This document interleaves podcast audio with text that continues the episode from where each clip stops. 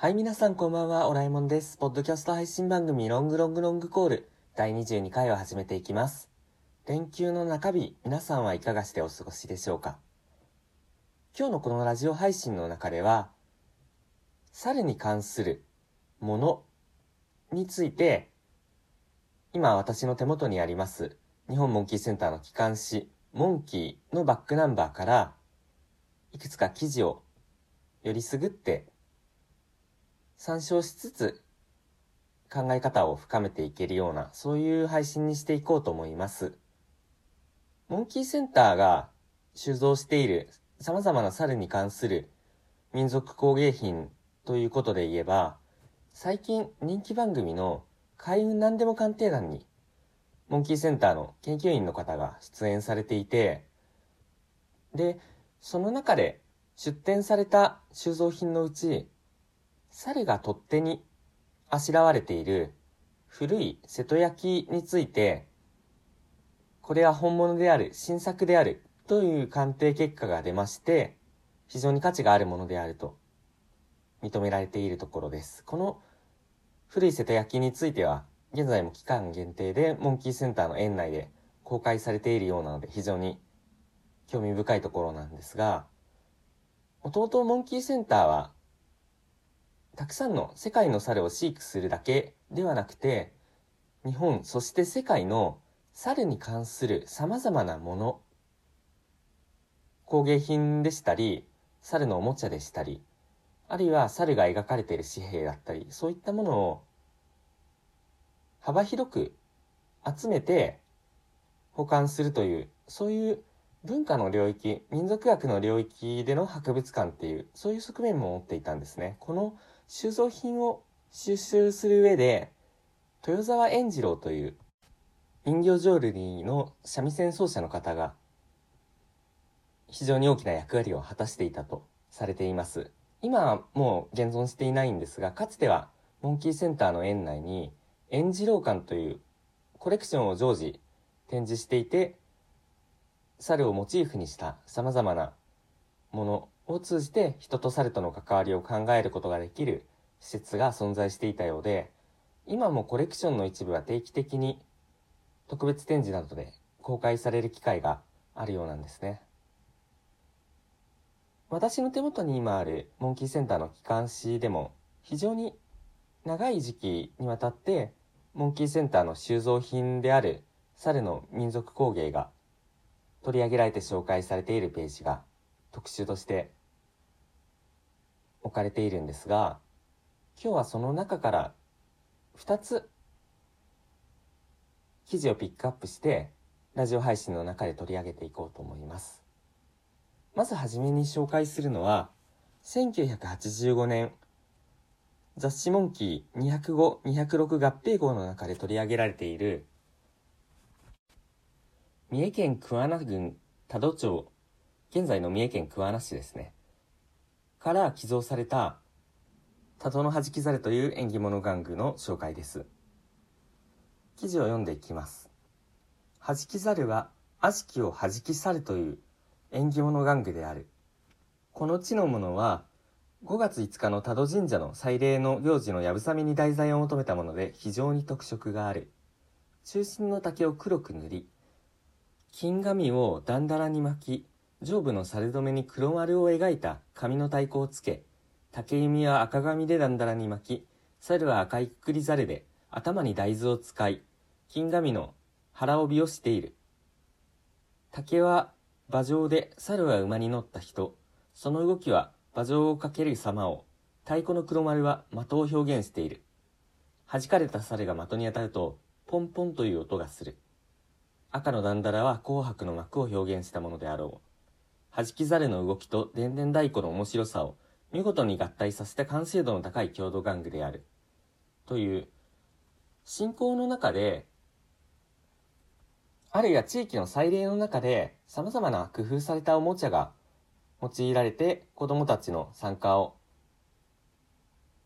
もたらすっていうのは結構各地のお祭りの中でよくある風景かなと思うんですが、その中で猿がモチーフに選ばれているということが非常にまた印象的だなと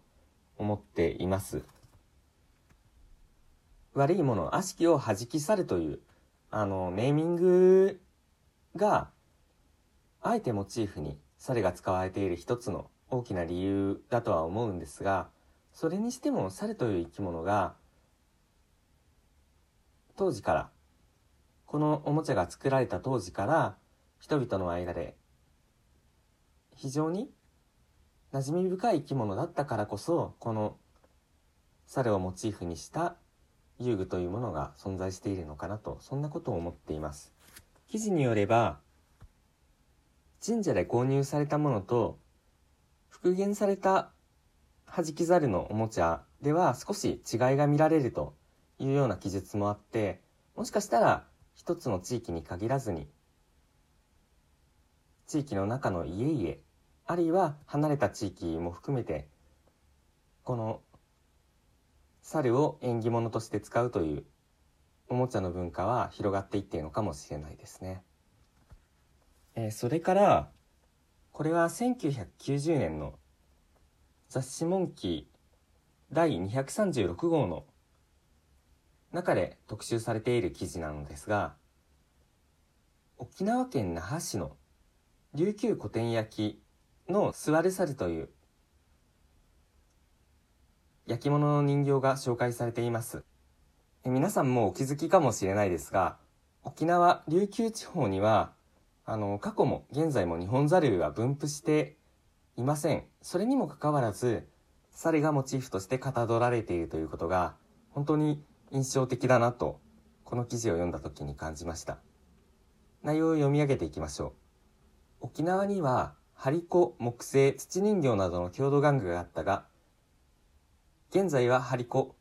木製玩具の一部が制作されているようではあるが、土人形の話は聞かない。猿の玩具は立ち行きからの流入であろう。猿は戦前まで制作されていた水牛乗り猿練り物とこの土人形だけである。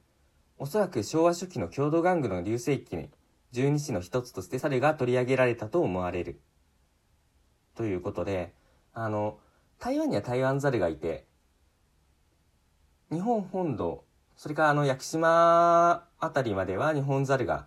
暮らしているんですが、ちょうどぽっかりと琉球には日本猿の野生での分布がなかった。中で、こうした猿のおもちゃが作られていたということは、一重にその文化の流入っていう面でも非常に興味深い面白いことがあるなと思っていて、作られた人形の猿は写真、掲載された写真を見ると、まるでエイリアンのようで、ちょっと、野生の日本猿を見たことがある人が見ると、なんだろうと思ってしまうような、そういう造形ではあるんですけれど、琉球王国が日本に併合されて、日本の文化が入ってくる中で、この十二支をモチーフにした制作創作が郷土玩具の世界でも広がっていったっていうことがこうした筒人形が作られていった背景にどうやらあるようなんですね。記事をさらに見ていくとこの猿は熊本のこの葉猿との類似性が高いとあって当時日本の本土で人気があった郷土玩具の文化もまた琉球地方、沖縄にも流入していって、猿という生き物のイメージが広がっていったっていうことは、生活の中で身近でない生き物もイメージを通じて人々の目に触れていって次第に親しまれていくというそういう文化と動物との関係をまた先ほどの弾き猿の玩具とは違う形で、全く真反対の感じで照らし出しているような、そういう考える材料なんだなと、そういうことを思いました。このように、一重に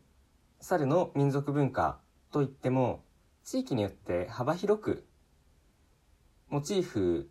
として猿が使われていることがよく分かってきます。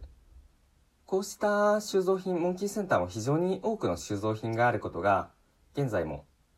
この園の単なる動物園だけではない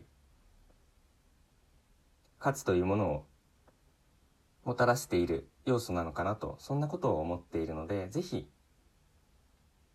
こうした猿の文化という側面からの展示にも光が当たっていってほしいなとそんなことを思っています。はい。というわけで今日は日本モンキーセンターの機関誌モンキーのバックナンバーから猿の伝統工芸品の多様性についてお話しする回でした。こうした文化と動物の関係性についてもまた自分なりに考えを深めていけるようなそういう機会をもっと持っていけたらいいなと思っています。はい。ではこれで日曜日の配信会を終了したいと思います。と次回は来週土曜日になりますのでまた皆さんよろしくお願いいたします。